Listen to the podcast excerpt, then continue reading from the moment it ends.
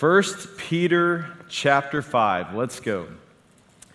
If you're uh, joining us for the first time, or maybe for the first time in, in a while, I just want to get you caught up here.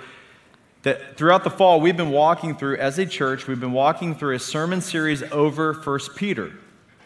And here is a quick summary of 1 Peter that, that Peter emphasizes to believers that a part of your identity as a Christian a part of your identity as a Christian is being a spiritual exile. He doesn't even refer to his readers as Christians, he refers to them as exiles. Meaning that when Jesus comes into your life and he begins to transform you, you act and live different from the world around you. That's a part of the identity of a believer in Christ that and, and he even said in chapter 3 that, or chapter 4, he says, when the world looks at you and, and you don't act the same way that they do, they're surprised. So he has emphasized that throughout the entire letter that you're different. Your, your home is not this earth, believer. Your true citizenship is not this earth. But you have a citizenship and a true home that is in heaven. Therefore, we are spiritual exiles here in this world. But today, it's really interesting because it's his last chapter that he writes here. And now he talks about a form of leadership within the church that is very different from leadership in the world around us. See, Peter wrote, wrote this in the mid first century, and he wrote it in a culture that when it came to leadership, leaders were, were prominent, prominently known to be domineering, oppressive, or maybe leadership was set aside for the wealthy only. It, it was set aside for the, the beautiful and the pretty within society. They were the leaders. And now he talks about a form of leadership within the church that is completely countercultural to the world around us. And it still is today.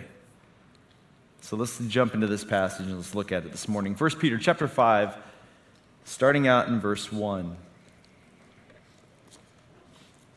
Peter says, So I exhort the elders among you,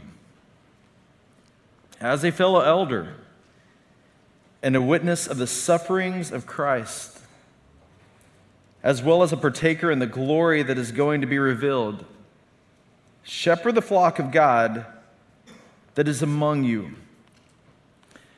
So, the group of leaders within the church that Peter is addressing in this passage, he refers to them as elders elders. He said, the elders among you. Not those who are, who are like some Jedi council that nobody knows about, who makes decisions within the church. Did you notice where the elders are? They're among the people. In verse 2, he said about these elders, he exhorts them to shepherd the flock of God that is among you. And did you notice also that Peter associates himself with being a fellow, fellow what? Elder.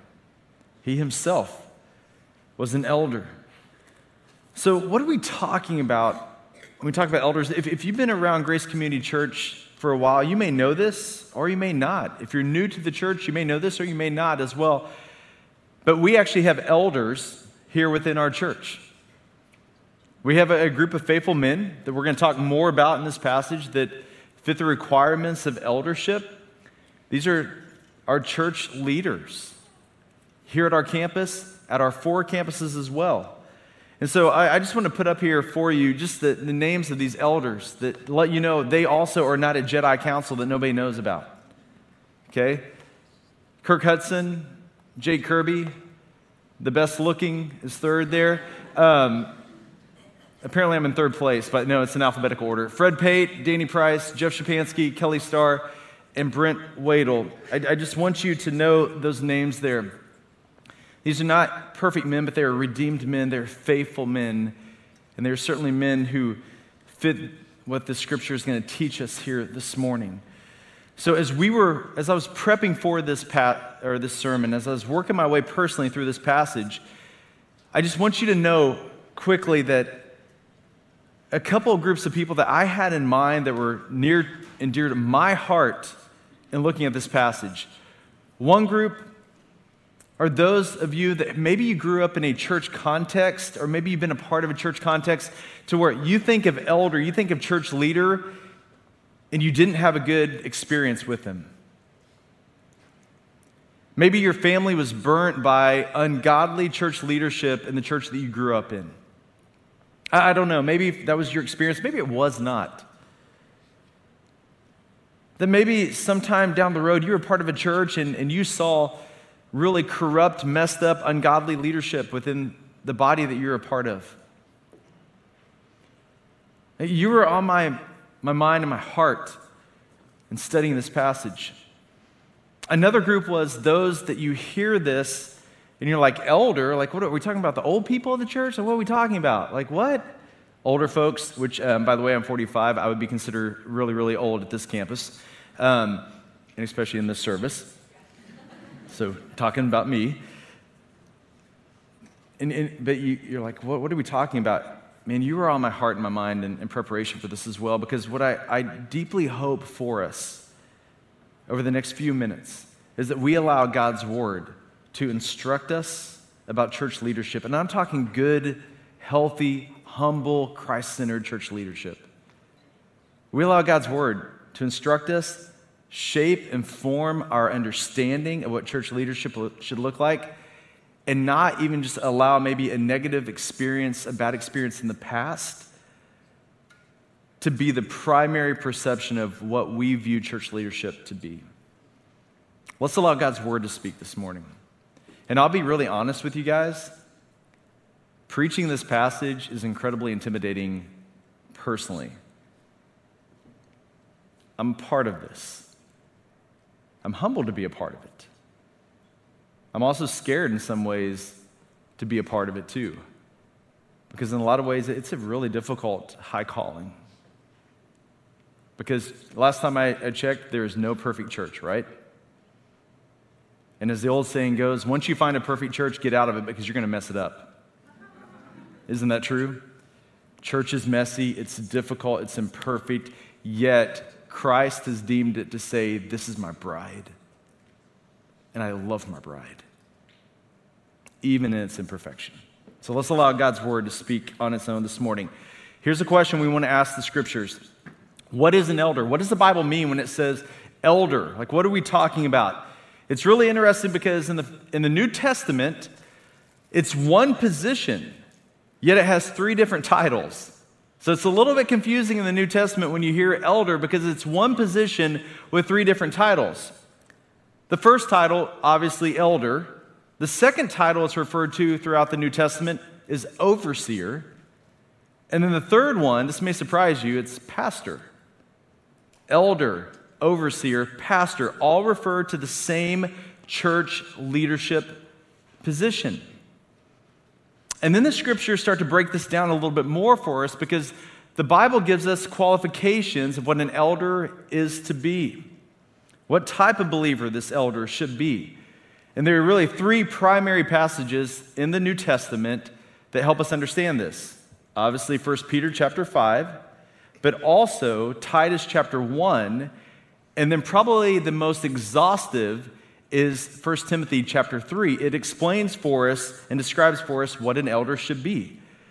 So let's look at 1 Timothy chapter 3 and help and let's let the scriptures just help us better understand what is an elder? What should an elder actually be?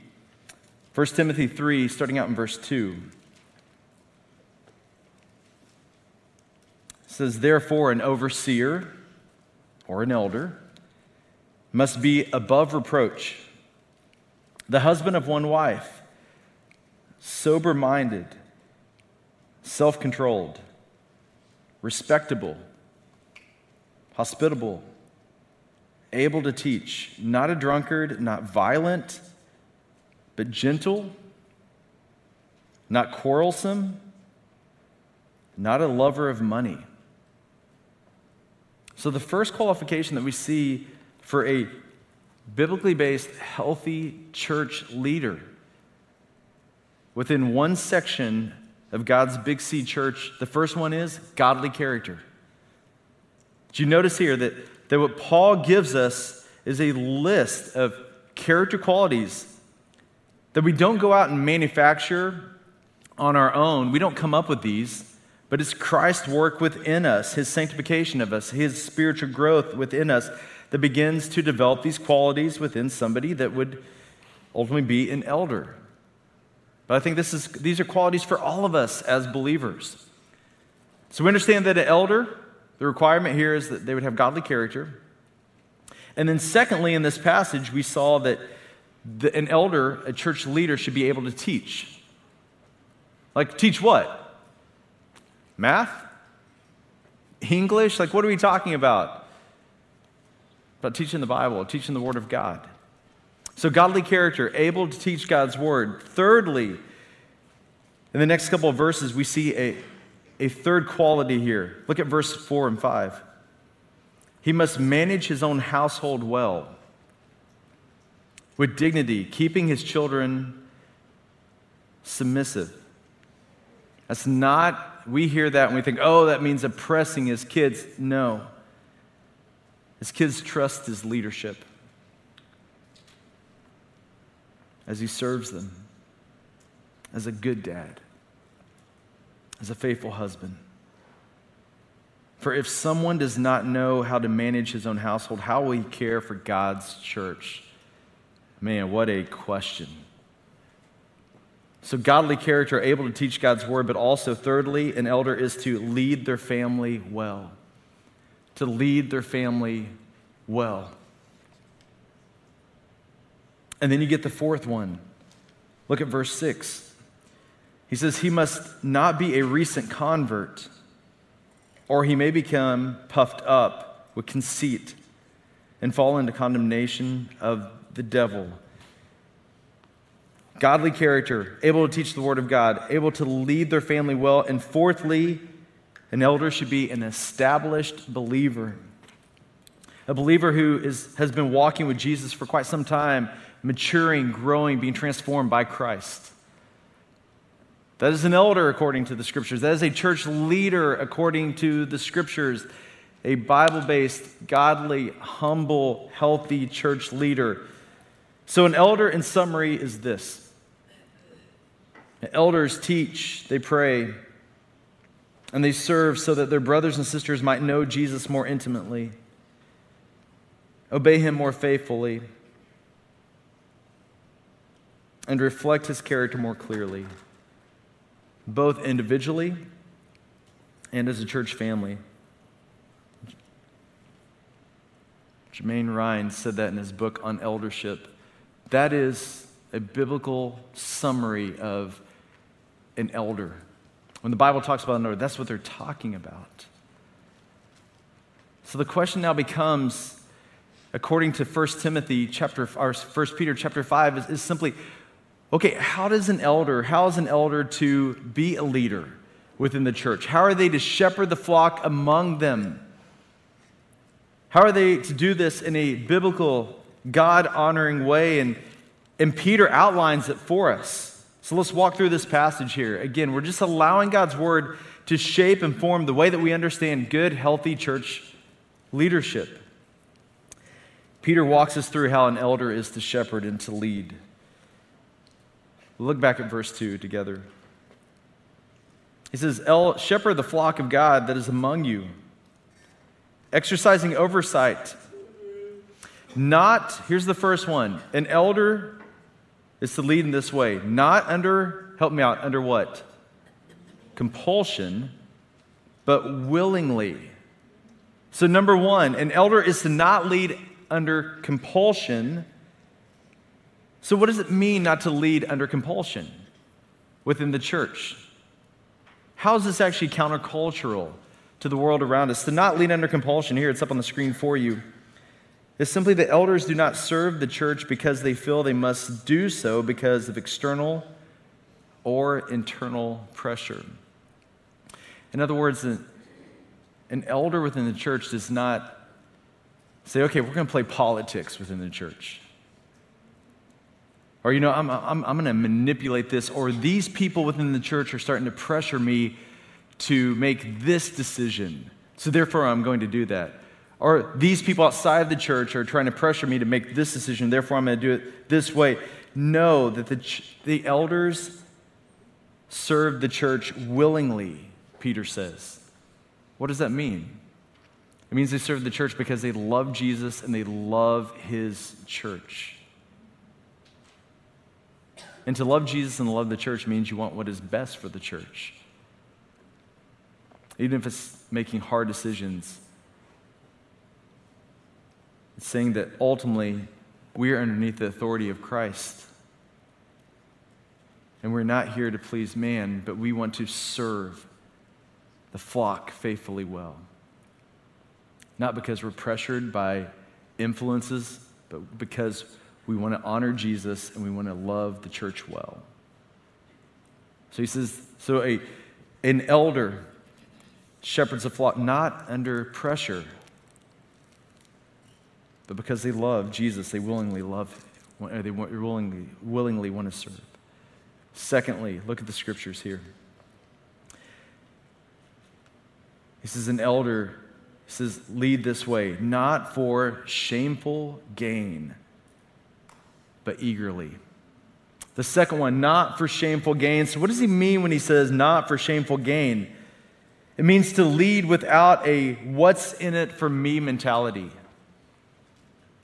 A leader within the church must lead without a what's in it for me mentality.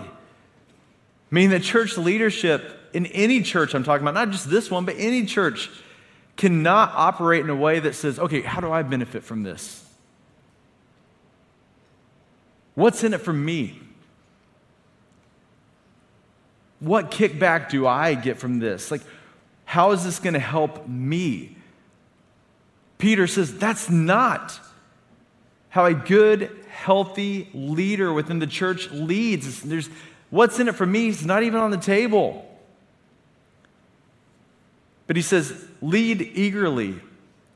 What does that mean? It means selflessly pouring out your life for the good of others. Peter is saying we want leaders within the church that would be selfish, or selfless, excuse me, not selfish, right? But selfless. Like in a lot of ways, taking on the, the Philippians 2 model, when Paul talks about how Jesus came as the ultimate servant servant. And he says he literally on the cross emptied himself. Emptied himself. Like that is the calling of Christ centered leadership within the church to say, man, I'm pouring my life out for the good of other people. We're not playing games here. We're not playing politics within the church. We're not having these little side secret meetings, all right? Like, no. We're pouring our lives out because we love the church. Thirdly, thirdly, he says, a way that an elder should lead is not domineering, verse 3, not domineering over those in your charge, but being examples to the flock. Not domineering, but being an example to the church.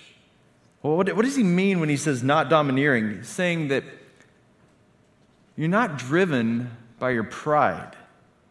Church leadership should never be driven by their pride. And a part of that is never be driven by their ego. A, a, a church leader in a Christ centered way should say, No, my pride's not on the table. But instead, he says, Be an example. What does that mean? It means the church leadership should be humble servant leadership that reflects Christ. Like that, that is a healthy church when you have leaders that are humble and that they take on the Mark 10 45 example of Jesus, who did not come to be served, but to serve and give his life for a ransom for many. Or even, remember what Peter, or excuse me, what Paul said in 1 Corinthians 11, verse 1. He said, Follow me that's a bold statement for Peter, to, or excuse me, Paul to say, Follow me. Like, would you say that to other believers? He said that to the church of Corinth Follow me. By the way, they were a pretty messed up group of church people. Follow me. But he doesn't end it there. He says, Follow me as I follow the example of Christ. I would argue that should be the theme verse of every church leader. Follow me as I follow the example of Christ. I want to reflect Christ to those who I lead. That is the heartbeat that Peter is proclaiming here in this passage. So, to this point, I'm sure there's a fair amount of us in this auditorium who have been like, sweet, this passage, I love it. I have a week off this week. It's not about me. This is all about those church leaders, right? I so want to take a poll right now and have you guys raise your hand about who had that mentality at this point. All right, we off. No, we're not going to do that. I want, to, I, I, I want to start to move us to the end here by simply stating all of us, we are in this passage. You may think, well, how? I'm not an elder. All of us are in this passage as the church. In what way? Let me ask you a question this morning to show you how we're in this passage. I think there's a vital question for us as believers this morning that we have to ask ourselves. In regards to church leadership and leadership here within the church, we'll put up on the screen for you. In regards to leadership in the church, what values are you currently reinforcing? Biblical values or the world's values? I believe you and I, we, all of us, are in this passage because look at this question. When we think about church leadership, what values are we currently reinforcing in the church in America today? Are we truly reinforcing what we just read? Do we value leadership that's not domineering, but setting an example? Do we value leadership that is not leading under compulsion, but willingly? Do we value leadership that is not seeking shameful gain, but they are eager to serve others? Is that really the leadership that we value? Do we value leaders as, as Tim, or Paul said to Timothy, and again in chapter 3 that we just read? Do we value that? Because here is my concern for the church in America today that over the last several years, we have seen church leader after church leader after church leader after church leader fall. Moral failures.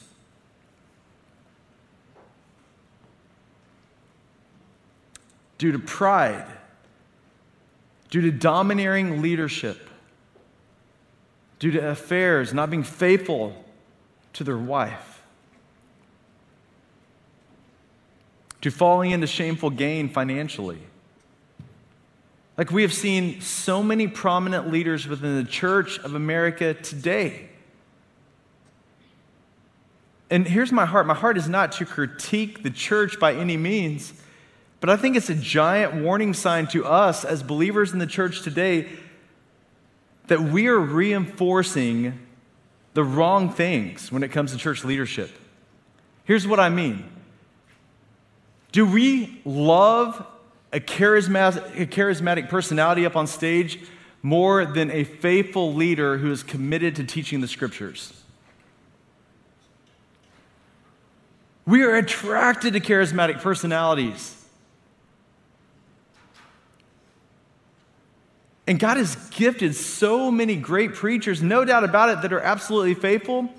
But I've also seen over the last several years that there are amazing charismatic, charismatic personalities that can articulate really well. We put them up on stage, we fall in love with them, and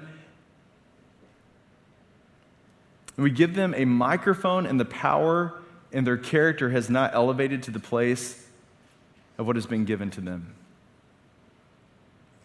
They're charismatic up on stage, and then they walk off stage and they're absolutely shady.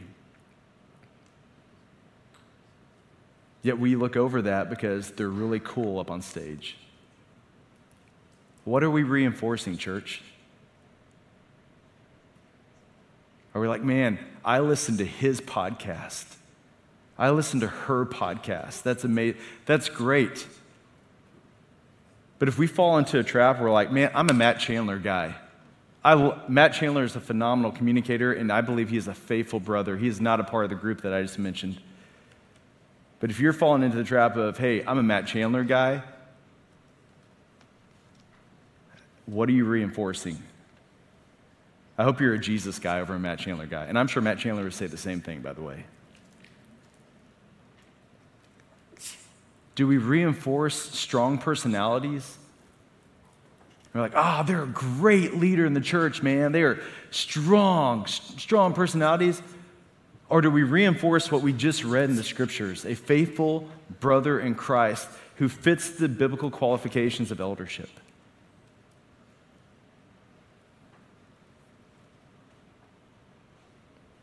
Or do we, what about this one? Are we so enamored by the size of somebody's church and we think they're awesome, yet the faithful pastor who is pastoring out in the country of East Texas right now, we think he's not that much because his church is about 50 people? Like, what are we reinforcing? Are we just amazed with charisma, strong personalities, and church attendance and big buildings? Like, if we are, what are we doing? Or do we fall back to this and we say, this, according to God, is what good, healthy church leadership is? And we give our affections and our reinforcement and our prayers to good, healthy, biblically based church leadership. I'm not just talking about Grace Community Church, by the way. I'm, talking about churches in our town, across our country, and across the world. So, over the last several months, I've been listening to a documentary podcast called The Rise and Fall of Mars Hill. Some of you are familiar with it, some of you may not be familiar with it. To this point, it's an 11 episode documentary about the growing of a church in Seattle, Washington, and then the destruction of this church. So, if you know nothing about Mars Hill, let me give you a quick overview. In the mid 90s, there was a church plant with three different families in a very, very spiritually dark part of our country in Seattle. Not a lot of churches in Seattle, a lot of church plants in Seattle that ultimately don't make it. But this one did.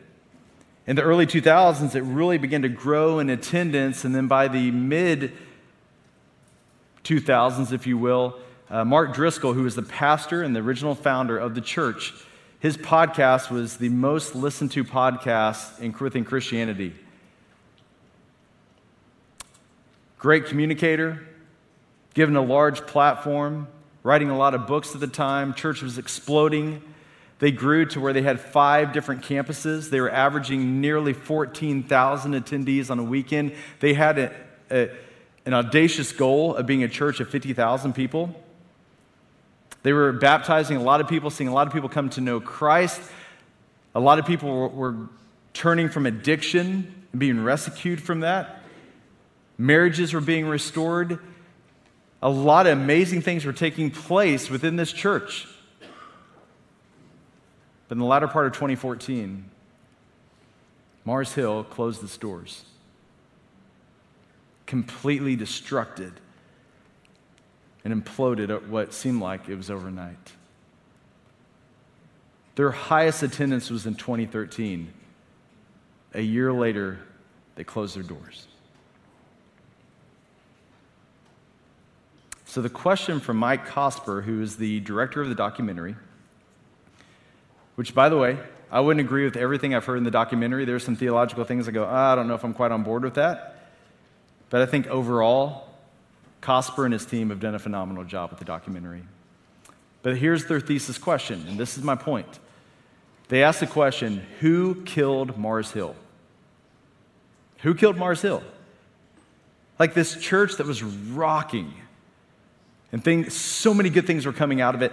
Who killed this church? part of his conclusion is, is that a prideful, arrogant, unrepentant leader in their pastor was a big reason why the church destructed. And if you're like, ah, that's pretty unfair to say that about a guy, go back and you can listen to the documentary.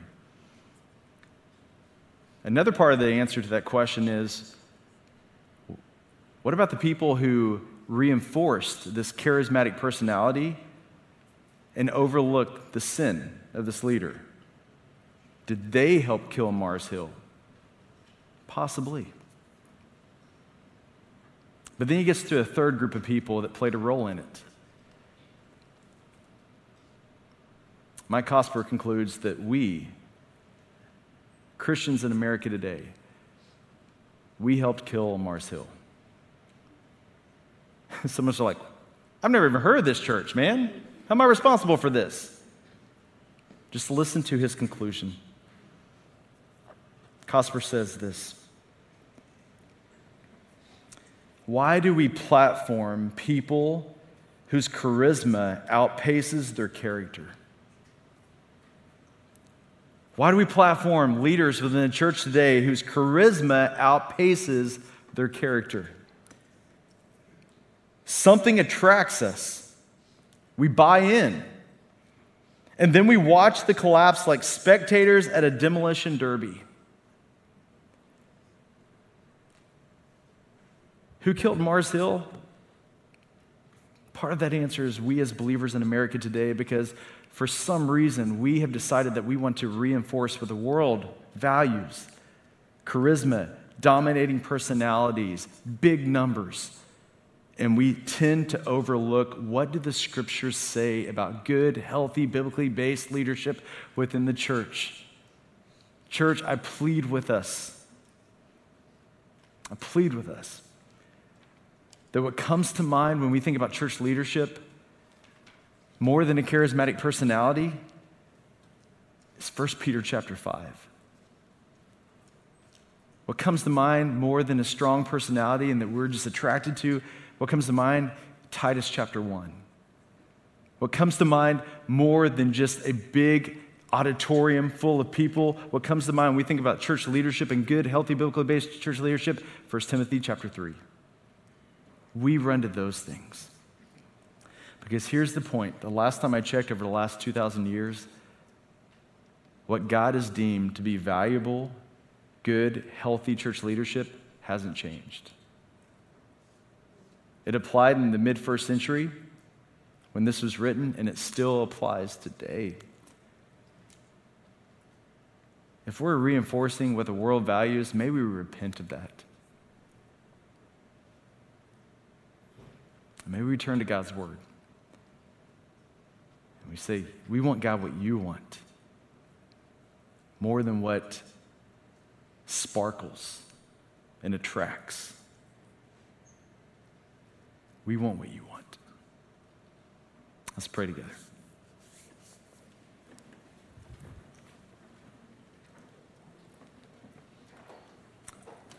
I'd love to give you a, a, just a moment here to pray.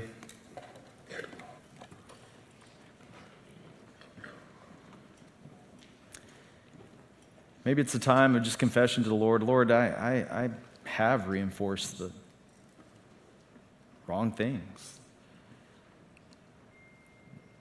Or maybe right now it's a time just to pray for leadership, not just at Grace Community Church, but good, healthy, biblically based leadership within the church across the world. Let's pray for that leadership. Spend some time just praying, running to the Lord, crying out to Him.